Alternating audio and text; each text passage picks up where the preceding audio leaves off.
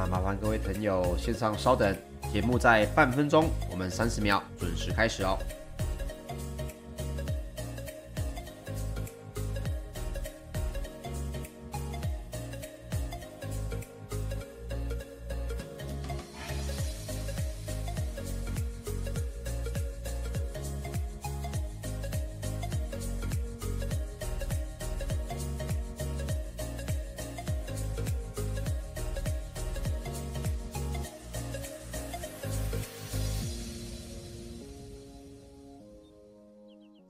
OK，时间来到早上的八点钟，欢迎收听早阿水理财报报，我是股市阿水，三十分钟让你了解全球最新的财经大事。那么跟大家先道歉一下，因为前几天呢阿水不在台中的直播室，所以呢节目我们暂停了三天。那我们今天呢是早安阿水第一百五十二集的节目啊，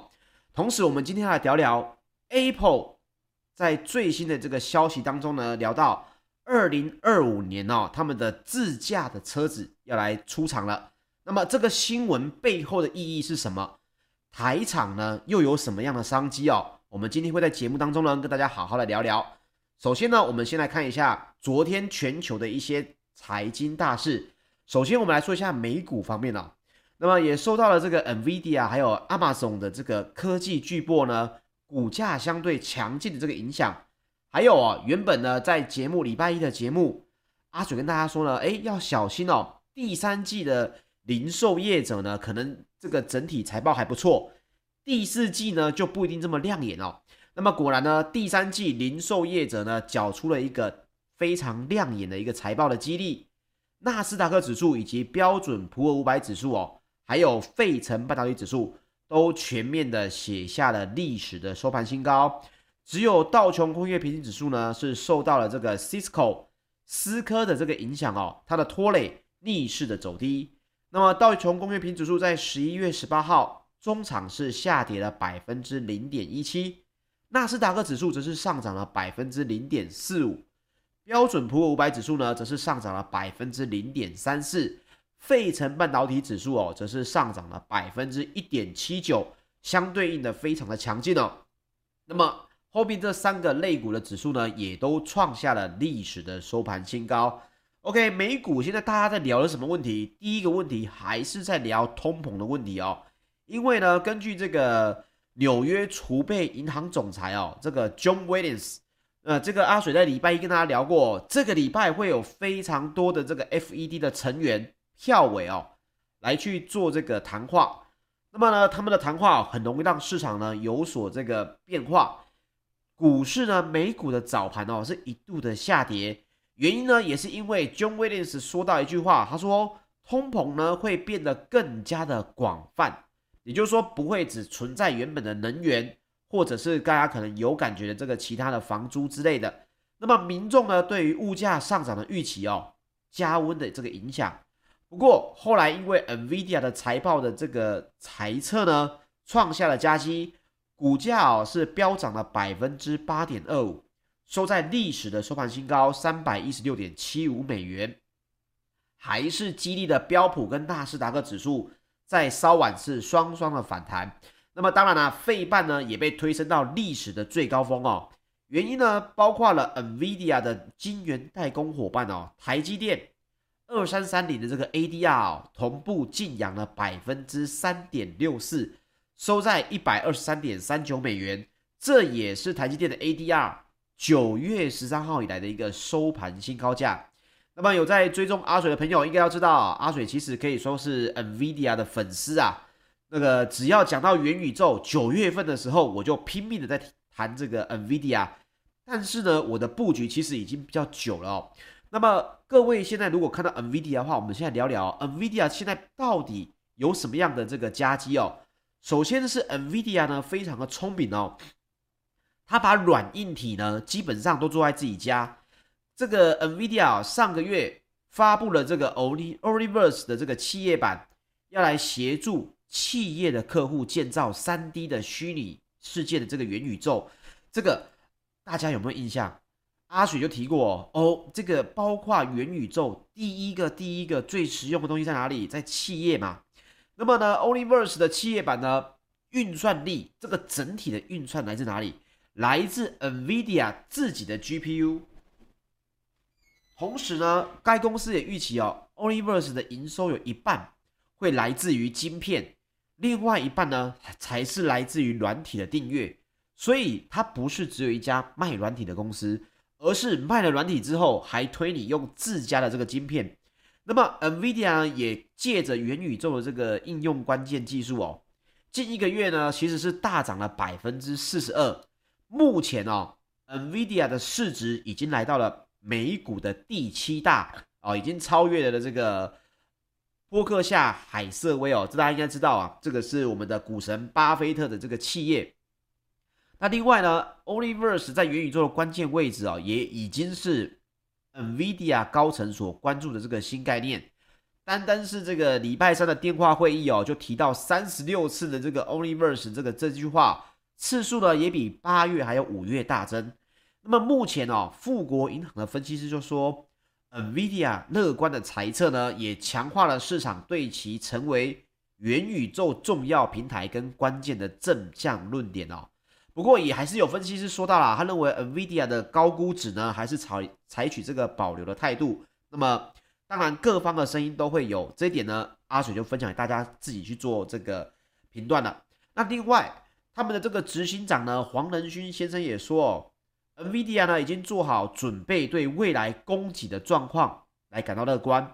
同时，特别是明年第二季之后的供给哦，那他们的财务长呢也说，第四季将会支付十六亿美元，以确保长期产能的这个协议。那这一点呢，阿水也说过。如果你担心区块链的问题，那你就去挑它大公司，因为大公司基本上就是出货的一个保证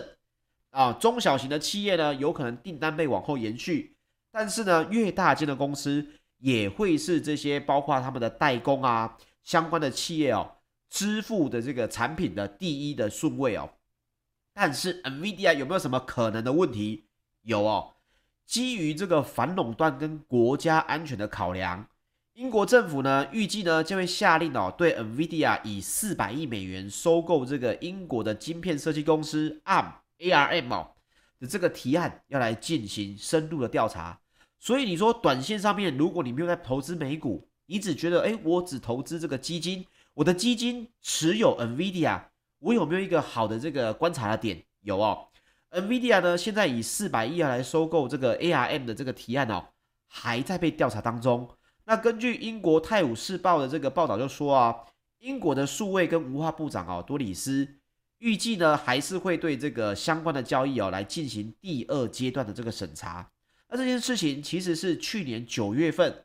，NVIDIA 呢，它斥资四百亿美元要来收购 ARM 公司。那目前来讲，这是近年来半导体业。并购金额最高的交易之一，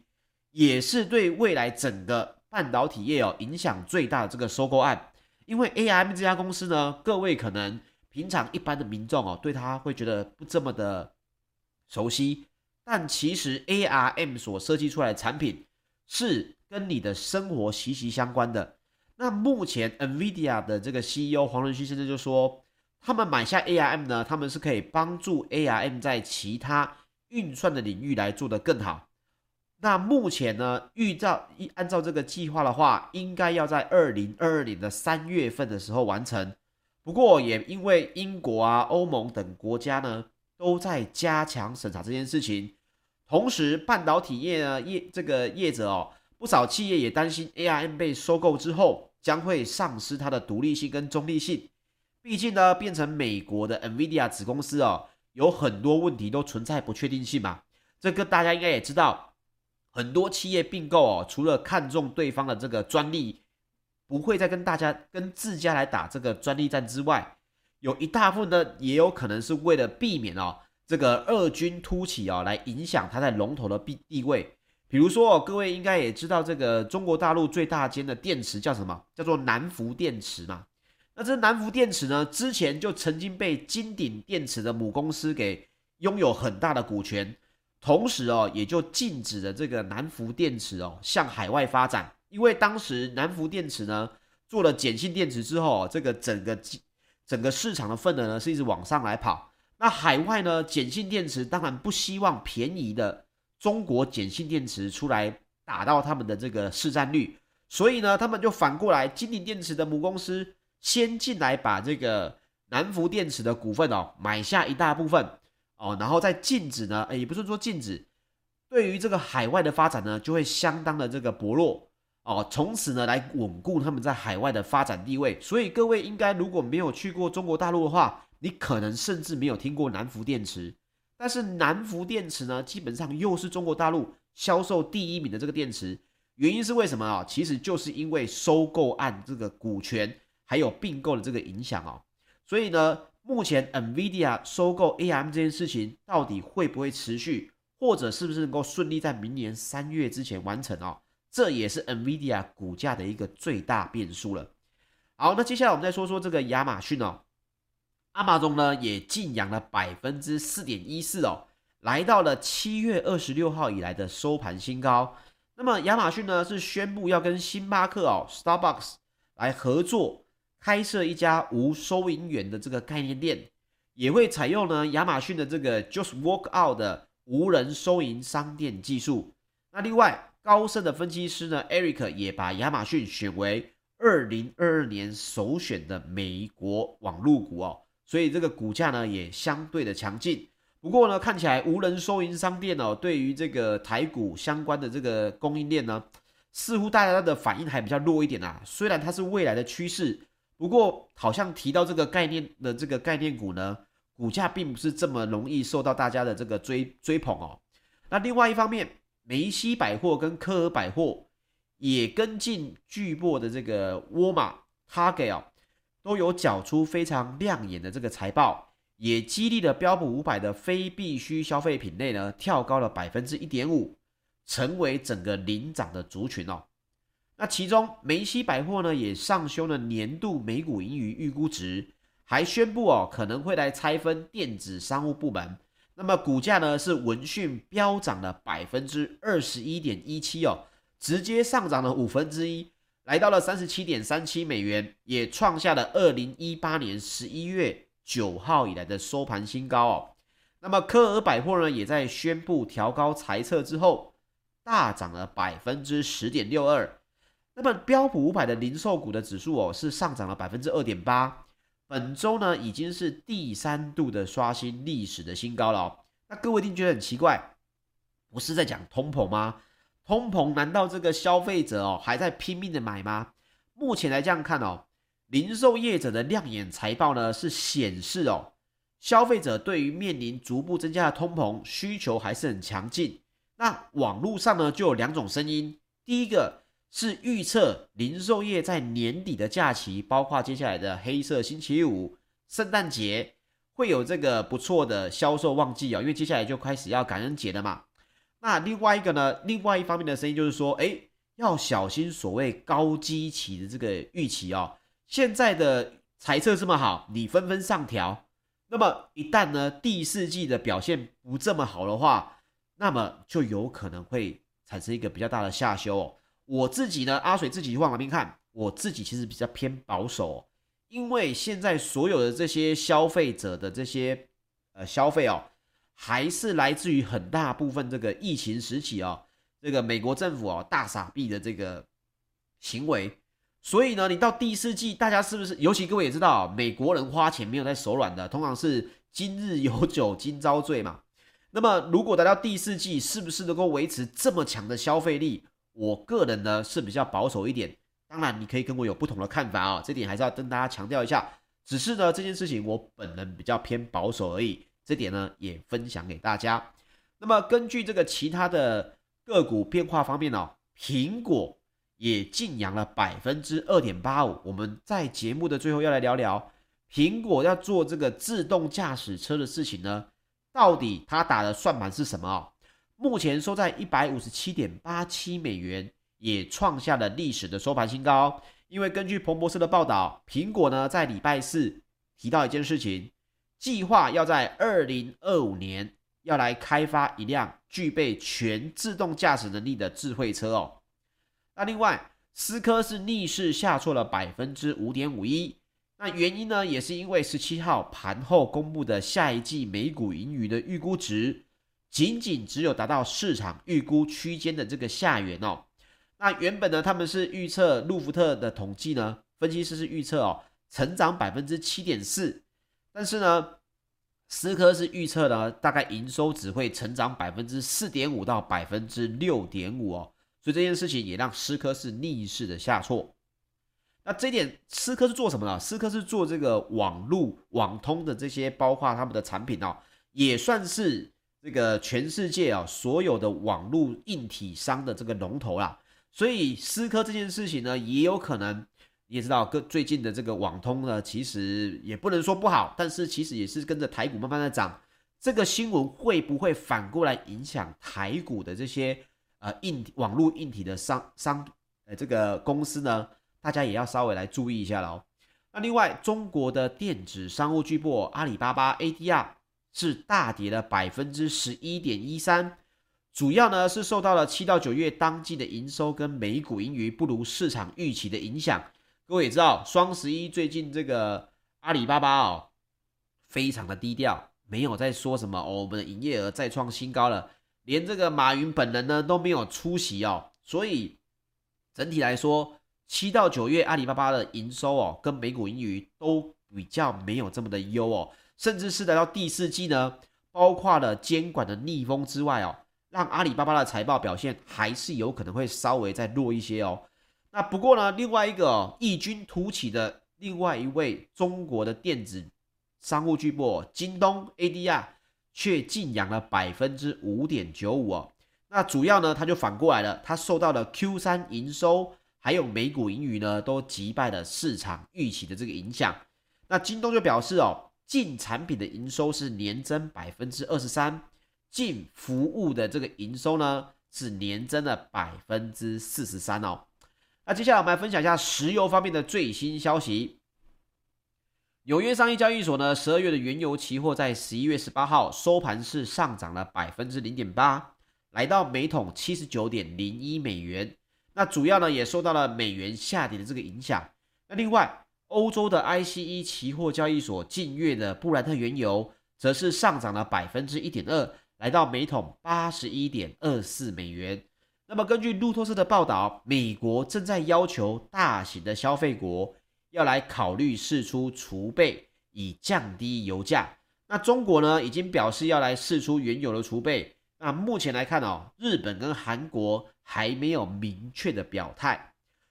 那作为需求的指标，美国过去四周呢，其实日均的油品供应量哦是两千零二十万桶，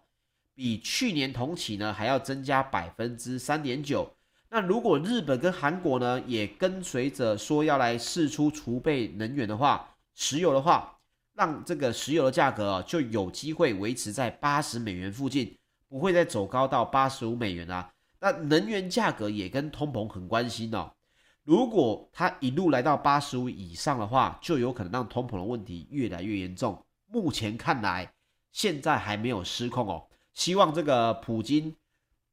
说的每桶一百美元的这件事情不会到来，不然呢，其实不管你今天是一般的呃小老百姓呢，或者是你是企业主啊，其实这件事情呢，对你来说影响都还是会很大哦。那接下来我们来说一下贵金属方面，纽约商品期货交易所十二月的黄金期货十一月十八号是收盘下跌了百分之零点五，来到每盎司一千八百六十一点四美元。全球最大的黄金 ETF 呢，道富财富黄金指数基金。十八号黄金的持有量是增加了零点八八公吨，来到九百七十六点八七公吨。好，接下来我们花点时间来讲讲 Apple Car 跟台股有没有什么相对应的这个供应链可以来观察，还有 Apple Car 到底打的是什么算盘哦？首先跟大家来说一下，我们先来聊聊自动驾驶哦。目前呢，根据国家实验研究院的报告推估。二零二五年，台湾的自动驾驶所延伸的产值将会来到两千八百八十七亿元。那主要呢，受益的啊，就是国内的资通讯以及电汽车电子产业哦，会带来一个很庞大的这个效益。首要考量呢，就是会切入这个所谓的零组件啊、次系统啊，还有利基载具的这个市场。那现在来讲，台厂在这个所谓的 ADAS 哦，也就是这种所谓的自动驾驶技术呢，有没有经验，以及呢有没有可能打进这个很大的蓝海哦？有哦。目前来讲，主要受惠的厂商哦，以下我们提到的呢，都是网络上的媒体所公布的东西哦，不构成所谓的投资建议。首先是车用环境系统大厂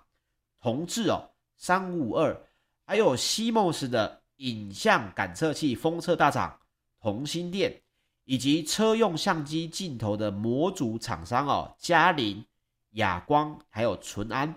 还有看半导体镭射领导厂商哦，合作开发光，呃，合作开发光达镭射产品解决方案的这个光宝科哦。那另外呢，汽车它从基础的 ADAS 要来升级到全自动驾驶，必然呢也会带动这个车用晶片。所以市场都有说啊，如果鸿海在电动车跟自动驾驶呢已经深耕已久哦。那么鸿海相关的，包括鸿海啊、和硕啊、伟创啊，甚至是广达、仁宝哦。目前呢，看来鸿海的企图心是最强的，因为包括这个 M A M I H 的电动车开放平台，也符合联发科当时力推的这个一站式服务吧。所以它的营运模式如果成功的话，它有可能会来冲击现有的这个供应链生态，也有可能变成主导电动车市场很关键的一步哦。所以，包括是红海啊这些汽这个厂商呢，各位也可以稍微来关注一下。那红海也很奇怪啊，那股价呢，明明年底大家很多人都喊到，诶，包括毛利率会比较好，但是股价哦，依旧是比较呃不温不火一点。这点呢，大家可以多做一些功课啦。那聊到苹果做自动车这件事情，阿水还是要提起一个核心的观念。首先，苹果做电动车，呃，不对，应该说自动驾驶车。跟电动车会不会有关系？绝对有关系嘛，因为它不太可能在发展在现在的所谓的这个呃石油啊这些产燃料的这些汽车上面，所以最主要呢，它要切入的点还是电动车哦。但是电动车现在谁在赚钱？有人说特斯拉，问题是各位，你看看特斯拉的财报，特斯拉是借由卖电动车赚钱而获利吗？不是哦。电动车在这个特斯拉这个所谓的财报里面哦，占的比例是非常非常少的一部分。特斯拉能够去年转亏为盈，今年转亏为盈呢，最大最大的这个利基点是来自哪里？来自于它贩售所谓的这个碳权哦，也就是有些企业呢，包括现在非常大的还没有转型到电动车的这些汽车厂商呢，他们在碳权方面哦都是负分。那他如果在很大的，比如说中国大陆的市场呢，就会遇到所谓的以碳权是负分，可能被禁止销售部分的车款，所以呢，你就要花钱去买这个所谓的碳权，所以包括了特斯拉卖了非常非常多的碳权给这些企业哦，那这就是特斯拉目前赚钱的一个核心观念。同时，各位来想想，苹果本身需不需要来采购碳权，也会不会变成它的最主要的一个。成本支出一定会，所以呢，苹果在这个时候要来切入所谓的自动驾驶，我个人认为啦，这是个人意见，最大的这个利基点呢，还是他要先踩住所谓的碳权交易的这个市场哦，一个非常大的一个市占位。如果他现在先来做所谓的电动车的开发，来搭上这个所谓的自动驾驶，那么。它本身呢，包括继续生产这个电动车，包括找这些相关的代工厂啊，它所带领出来的碳权哦，就有可能会让它本身其他包括销售 iPhone 手机所产生的负碳的这些分数呢，有望哦可以不用支付这么多钱，就有可能让自己的收益来增加。所以现在的电动车厂商其实不是真的在卖车，现在的电动车厂商其实卖的是碳权哦。这一点呢，是电动车的这个核心，在短期之内哦，它所做的这个核心获利的来源哦，所以各位可以来关注一下，包括相对应的供应链，一定是对碳权很在乎的这些企业，才有可能跟着 Apple Car 打进这个所谓的自动驾驶或者是电动车，因为不可能我去找一个对我的整体供应链来说不是这么有利的企业嘛。所以，包括接下来到明年为止哦，各位应该也会看到，苹果呢也一定会选择的这个供应链厂商哦，是对于碳权有办法有注意的这个台厂厂商了哦。所以各位在选那么多，包括各位可能聊到哦，很多供应链现在都很稳定啊，是不是？甚至有些人会说，哎，水哥，你讲这个自动驾驶，今年早就炒过一遍了，好不好？其实各位可以注意，明年呢，他所做的这个供应链哦，有可能是会有不同的。这一点呢，各位也可以来做做功课喽。OK，以上呢就是本期的节目内容，谢谢大家收听。如果要听重播，请到 YouTube 搜寻股市阿水。谢谢各位，我们下礼拜一再见喽，大家拜拜。